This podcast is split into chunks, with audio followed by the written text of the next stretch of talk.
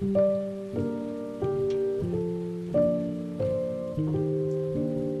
is a GRDC podcast. After the prolonged drought, in a way, it makes a change to once again have to think about diseases caused by rainfall in crop. G'day, I'm Chris Brown. For chickpea growers, Ascochyta blight is likely to be a challenge this year, but there's some very good advice in the form of a new fact sheet that has a strong focus on this season.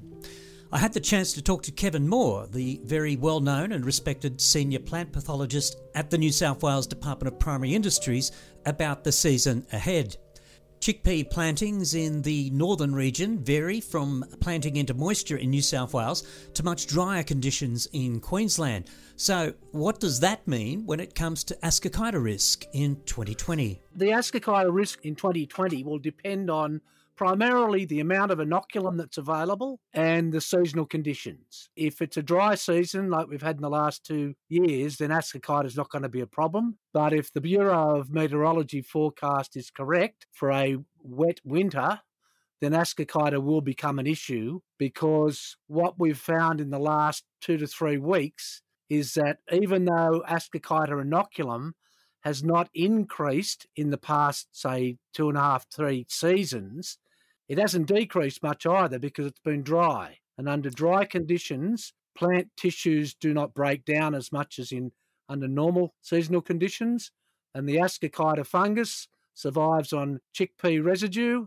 And if there's chickpea residue in the paddock and chickpeas are planted into that paddock, the Ascochyta fungus can come off that residue, even though it might be several years old.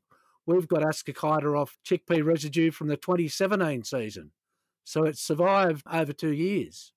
Is that something you've come across before, or is that is no, that well because known? I've only been at Tamworth since 1980, and I've only worked on Ascochyta since 1998, and I've never seen a drought like what the one we've just been through. And talking to the older farmers, they haven't either. Yeah. So we've never had this prolonged dry period of you know two to almost three dry seasons, followed by a season that looks like it's going to be a much better one for the farmers and therefore also conducive to ascochyta. If farmers have planted into paddocks where they've grown chickpeas uh, two or three years ago and they had an ascochyta problem, they really need to be very much aware of that this year then. They certainly do. And that is a realistic scenario, Chris. A lot of the chickpea crops that are being planted as we speak, or that are already in the ground, they will have been planted into paddocks that had chickpeas in 2016, 2018, 2017. Hopefully, none will be planted in paddocks that had chickpeas last year, but you just don't know. But certainly, I would say without exception, every chickpea crop in 2020 will have been or will be planted into a paddock that has had chickpeas in the last three years. And we know that the residue has survived, and we also know that the fungus is surviving on seed. Another issue, isn't it? Yeah. Yeah, it is another. I mean, the Ascochyta fungus really only survives four ways. It survives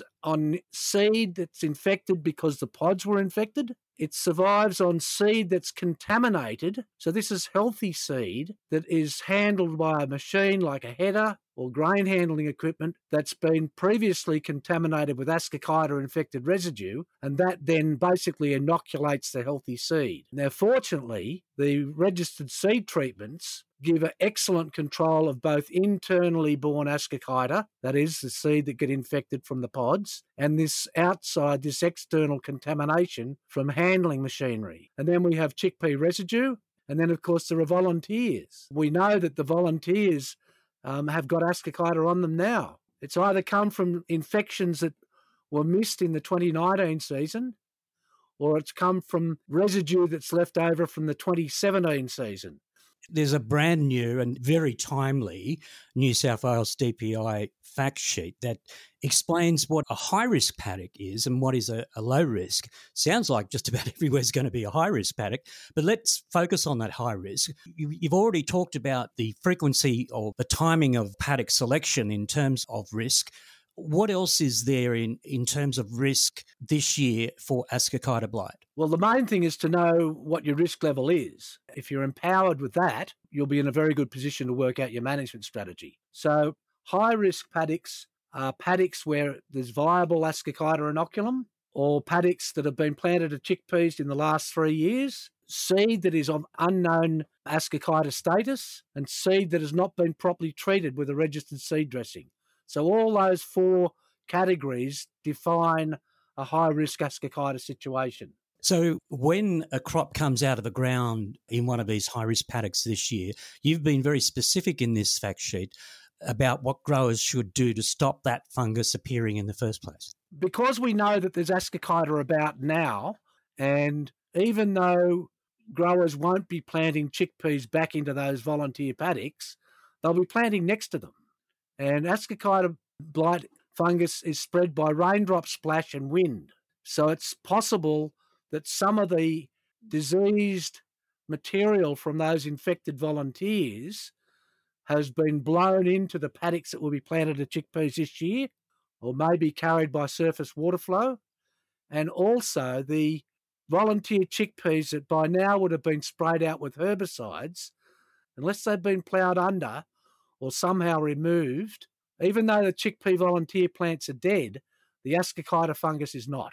What management strategies should growers adopt then? Well, we're advising growers in those situations to apply a preventative fungicide before the first post emergent rain event. So if the chickpeas are out of the ground and rain is forecast, we're saying apply a preventative fungicide. So that's one based on chlorothalonil or one based on mancozeb, such as dithane. So, what about low risk paddocks? If, if there's such a thing this year, is there a different strategy for them?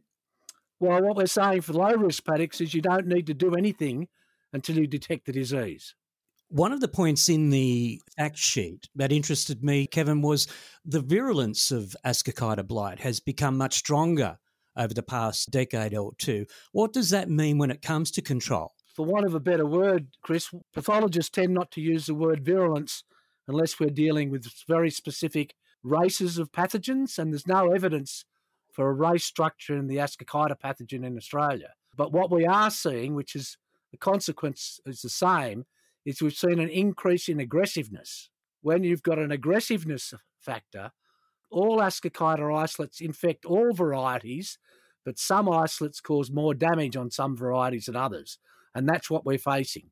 So we've seen since around about 2016, certain isolates from Dubbo's right through to central Queensland are causing more damage on PBA HatTrick and PBA boundary than they did in the past. So in 2010, Chris, which was a very wet year, highly conducive to Ascochyta, where we inoculated our PBA HatTrick and didn't apply any foliar fungicides, we lost about 37% of the yield. In 2016, which was the next big wet year, unprotected HatTrick, we lost 98% of the yield. Wow. So the pathogen had changed in that six year period.